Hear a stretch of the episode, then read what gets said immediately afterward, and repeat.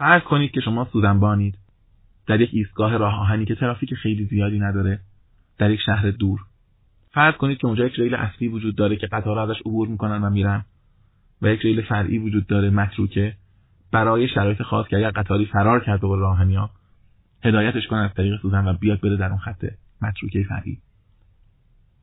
فرض کنید که بچه های کل شقی اونجا هستن که جوونن مدرسه میرن راهنمایی میرن دبیرستان میرن اینا دائما میان رو ریلا بازی می‌کنن. همیشه بازی می‌کنن. و چون تعداد قطارهایی که رد میشه خیلی کمه هر چقدر هم شما به اینا نصیحت می‌کنید و توضیح می‌دید اینا اصلا توجه نمی‌کنن. از نظر اینا ریل یه جای خوب برای بازیه. و فرض کنید که یه وقتایی برنامه قطارا همونطور که واقعا پیش میاد چند ساعت به دلیلی به دلیل خرابی تغییر سرعتی مشکلی جابجا میشه. بنابراین احتمال زیاده که قطار یه روزی در زمانی به ایستگاه برسه که عرف نبوده عادی نبوده. و ایستگاه ما هم ایستگاه توقف نیست. خیلی وقتها ایستگاه عبوره. این مفروضات رو بپذیرید. مفروضات دارم میگم. حالا این مقایسه نکنید با این ایستگاه با اون ایستگاه با این شهر با اون شهر.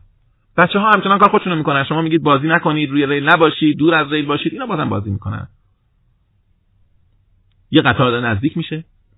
داره نزدیک ایستگاه شما میشه. با سرعت هم داره میاد. عبوریه. پس یه ذره سرعت کم می‌کنه و رد میشه. هیچ توقفی نخواهد داشت و شما وقتی قطار رو یهو می‌بینید یه لحظه سرتون رو برمیگردید می‌بینید یه مقدار جلوتر. هشت تا بچه دارن روی ریل اصلی بازی می‌کنن. و اصلا حواسشون به قطار نیست. وسایلشون اونجا پنگ کردن بازی می‌کنن صحبت می‌کنن. و یه بچه که حرف گوش کنتر بوده توصیه شما یادشه. شما قبلا بهشون گفته بودید که اگر می‌خواید بازی کنید اگر می‌خواید با ریل بازی کنید برید ریل فرعی. خطرش کمتر باشه. یه بچه هم آروم روی ریل فرعی نشسته داره خوش بازی می‌کنه. سنگا رو هم میچینه میاد بالا. فرض کنیم سرعت قطار بالا فرض کنیم بچه ها حواسشون به شما نیست و فرض کنیم که شما در اینجا با یک تصمیم خیلی سخت مواجهید.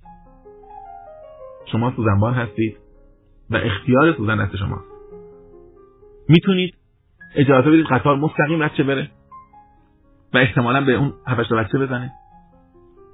می‌تونید همینجا مسیر سوزن رو عوض بکنید که قطار حداقل به خط فرعی هدایت شه. یکی از بچه ها آسیب ببینه. به فرض اینکه بچه ها رو فرض کنید اکثر ترین نمی‌تونن نشون بدن. چه باید کرد؟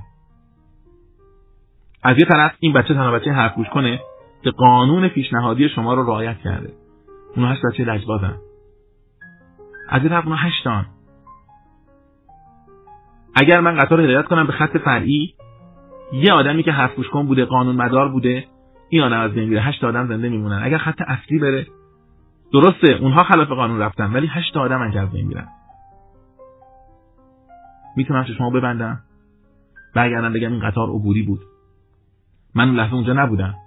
قطار رد شد. ببینم چه اتفاقی میفته بگم اصلا مسئولیت من نبوده. گزینه های دیگه هم شاید وجود داشته باشه. ولی خواهشم اینه که وقتی این فایل تموم شد یه بار به خودتون فکر کنید. مفروضات مسئله رو عوض نکنید. نهایتا من دارم راجع به کشته شدن یک نوجوان قانونمند حرفشنو یا هشت نوجوان غیر قانونمند اسیانگر حرف نشنو تصمیم می‌گیرن کدوم انتخاب می‌کنن و بعد لحظه فکر کنیم. وقتی ماها در یک کشور در یک سازمان در موضع قانونگذار قرار می‌گیریم چقدر سوال سختیه. که وقتی اکثریت قانون رعایت نمی‌کنن چه کسی باید مجازات بشه؟ و چه کسی واقعا مجازات بشه؟ تصمیم گیری فقط یک مهارت نیست یک چالش بزرگه. ما با هر تصمیممون بخشی از آیندهمون رو می‌سازیم و بخش مهمی از هویتمون رو.